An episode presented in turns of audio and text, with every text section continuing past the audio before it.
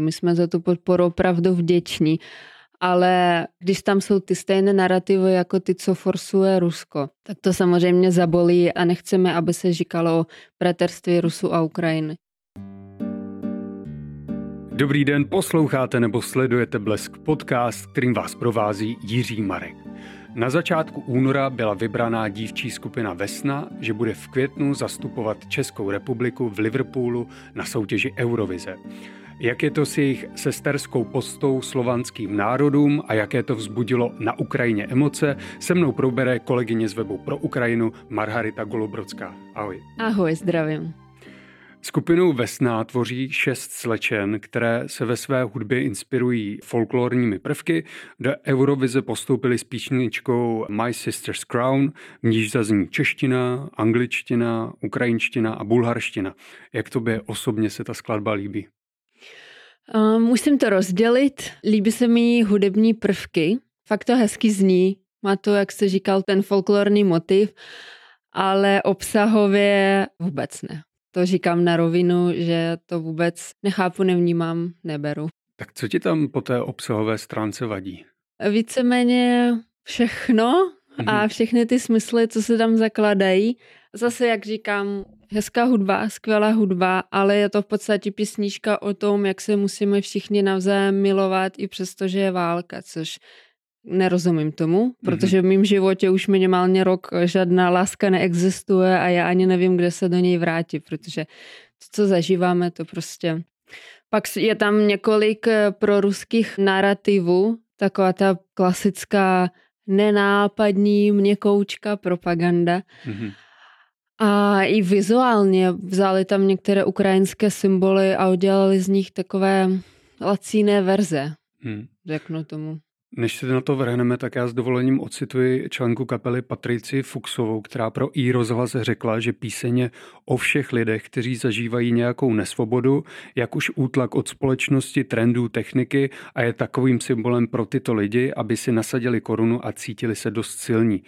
Takže takhle to vnímají oni. A když se vrátíme teda k těm proruským narrativům v té písni, tak co bys označal za ten proruský narrativ?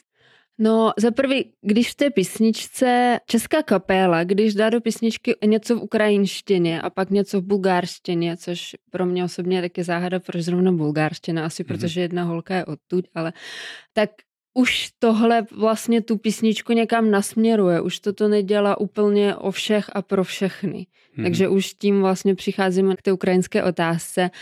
A ten narrativ, že jsme bratři a sestry, jako jo, nezmiňuje tam vyloženě Ruskou federaci, ale prostě zmiňuje tam všichni Slovány a pak hned na začátku byl úvod o tom, že všichni se hezky kamarádili a pak přišla nějaká záhadní třetí síla a všichni si mezi sebou pohádali, akorát to není žádná záhadní třetí sila, to je konkrétní země, mm-hmm. která zahájila konkrétní útok. Mm-hmm. A vlastně tuto zemi například reprezentují ty pánové v fialových, fialových oblecích a ze začátku ty holky bijou, utlačují a mají na sobě ty televize, takže to je asi symbol propagandy.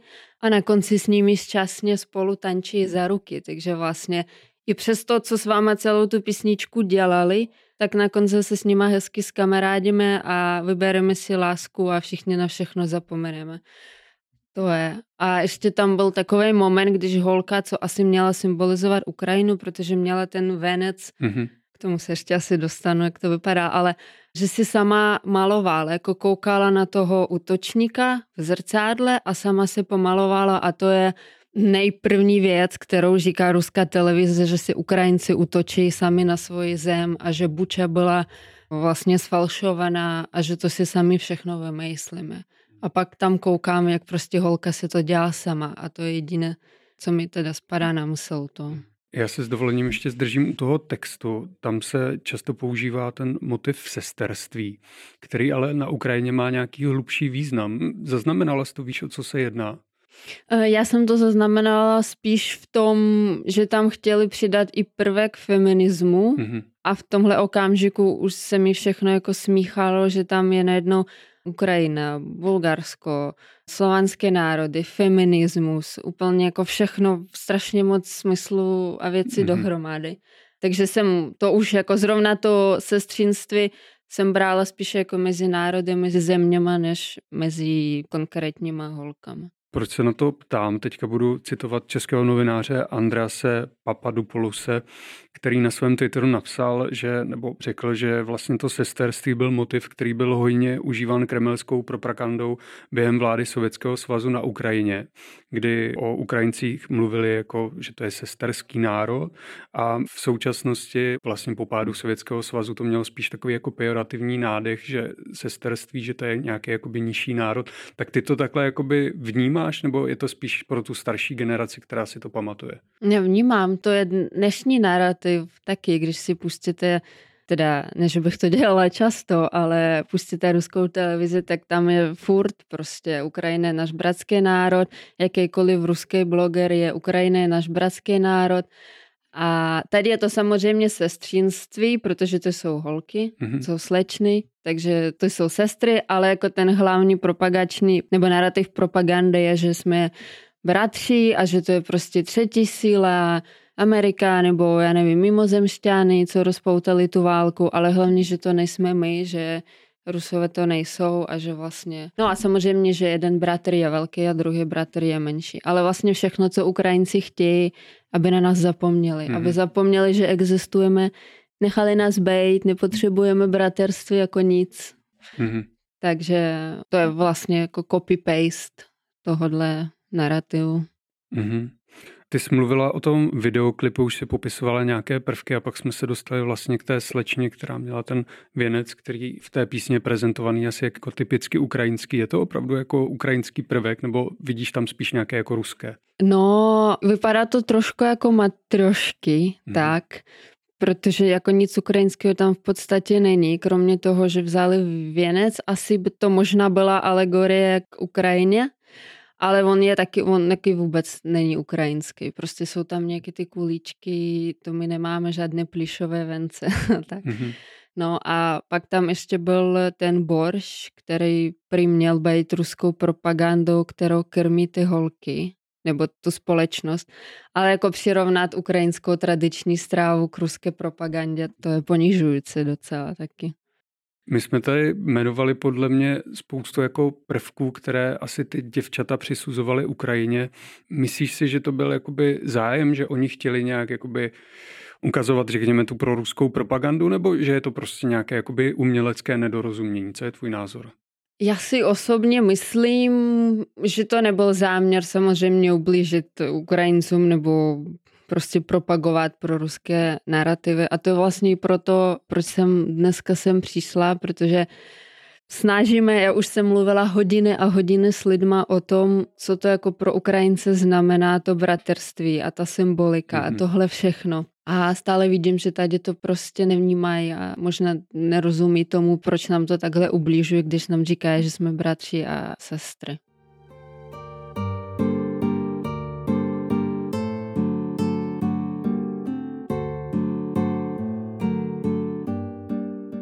Já myslím, že to docela dobře chápeme. My jsme tím taky procházeli Československo, že to byl bratrský národ, vlastně to Rusko nebo ten sovětský svaz byl vlastně velký tatínek a my jsme byli ty jeho děti a, nebo bratři.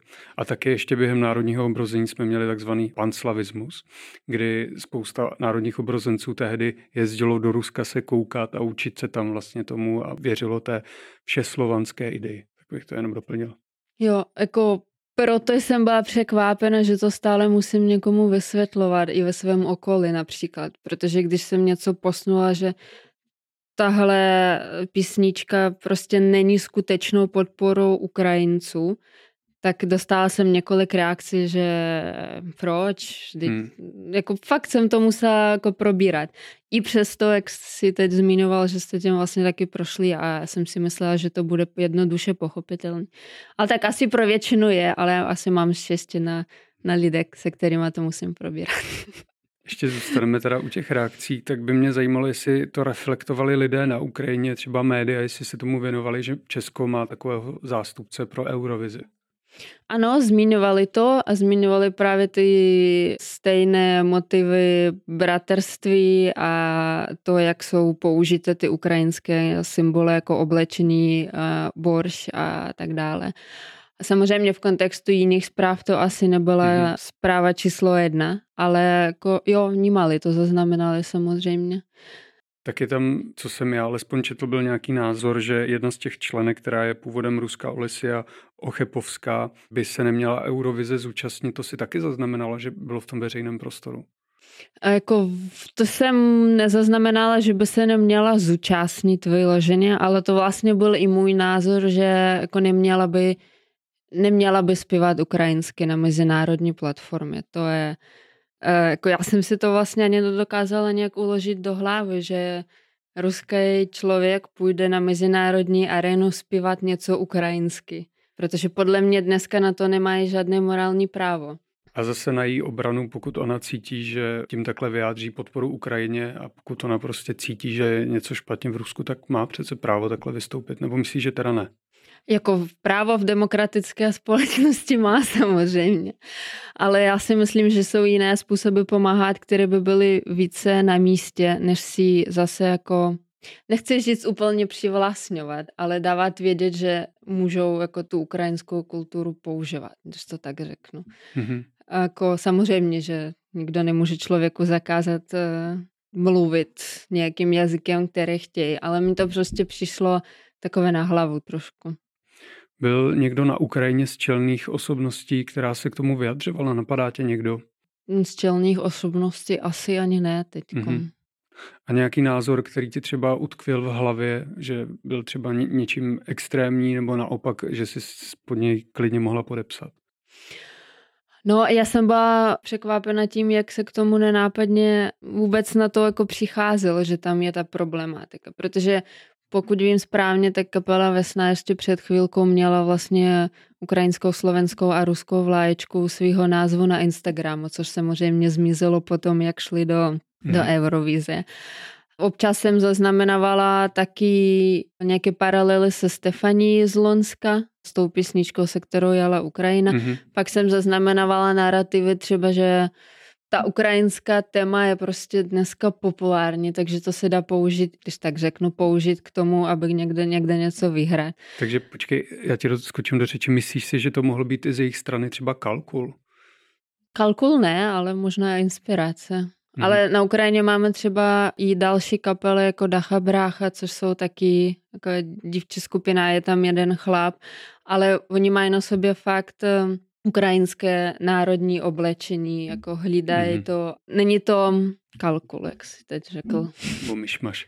Kdo bude zastupovat Ukrajinu letos na Eurovizi? Myslíš si, že opět někdo vyhraje, že to dovezete domů? Bude to tvorčí, mm-hmm. taková skupina, zajímavá skupina. A písnička je docela dobrá. Písnička je o silném srdci, když to tak mm-hmm. řeknu. Heart of Steel Mm-hmm. Já si opravdu nemyslím, že vyhrajeme dvakrát za sebou, jenom z praktických důvodů. Ale, ale možná jo, nevím. Pro mě je záhada, jak Eurovize funguje a kdo tam rozhoduje o těch pointech. Najednou se tam objevily nějaké soudce, které jako nikdo nikdy neviděl a dávají nějak záhadně body, takže fakt nevím. Jak... A jaké popularitě se těší Eurovize na Ukrajině? Je docela velká soutěž, docela mm-hmm. populární. Nevím, kolik přesně milionů na ní kouká, ale jak jsem vyrůstala já, tak to třeba jsme koukali na to furt. Aha, a kdybys to mohla třeba srovnat s nějakou jinou světově známou soutěží, nebo třeba i na Ukrajině, tak jak si vede jako v porovnání? To je možná něco jako ve fotbalu mistrovství Evropy, ale v pop hudbě. něco takového. Ale zase tu Eurovizi vnímáme vyloženě jako pop music soutěž. Aha. Takže kdo, komu se ta hudba nelíbí, tak samozřejmě, že na to moc jako nekouká. Já jsem se ptal teda na ty čelné představitele na Ukrajině, na veřejný prostor, ale přece jenom nenapadá tě, je to opravdu tak jako velká zpráva, mluví se o tom tolik, nebo je to spíš jako zapadlo, jenom pár jednotlivců si toho všimlo? Je to docela velká zpráva na té hudební scéně samozřejmě a když nekoukáme, co kde zrovna vybombardovali, tak se občas podíváme na něco jiného a tamhle to je asi jedna z nejdůležitějších zpráv teďkom, protože Ukrajinci se vlastně moc váží té podpory a nejdřív, když se mluvilo o tom, že Česká republika podává písničku, kde je něco zazní ukrajinsky, tak z toho byli všichni samozřejmě nadšení. Mm-hmm. A nechci, aby Ukrajinci vypadali jako nevděční. My jsme za tu podporu opravdu vděční. Ale když tam jsou ty stejné narrativy jako ty, co forsuje Rusko, tak to samozřejmě zabolí a nemůžeme na to jako neupozornit a uzavřít oči, protože to ta scéna v Liverpoolu, to bude obrovská platforma, kde se o něčem může říct a nechceme, aby se říkalo o bratrství Rusu a Ukrajiny. Takže jako nic osobního samozřejmě, jenom si myslím, že to je jako nedorozumění a hmm. chtěla bych, aby se o tom mluvilo. A domníváš se, že se to může ještě třeba před tou Eurovizí nějak vyostřit, že když se budou blížit ty dny, když se budou znova představovat ty skupiny, ty interpreti na Eurovizi, že Ukrajina se třeba ozve, že není úplně vděčná, že tam je tahle kapela s touhle písní? Předpokládám, že tohle se může stát, ale zase na Eurovizi buď někdo řekne přímo tamhle na scéně, anebo někdo řekne na přeskonferenci předtím a uvidíme. Může. Já moc děkuji, že jsi byla hostem našeho pořadu. Já ještě na závěr jenom dodám, že skupina Vesna se připojila na stranu Ukrajiny, jak v té písni to vlastně píše v tom videu, tak také na svých Instagramových stránkách, tak jenom pro úplnost. A to byla moje milá kolegyně Marharita Golobrodská z webu pro Ukrajinu. Děkuji. A vám děkuji, že jste nás sledovali, poslouchali a těším se zase příště.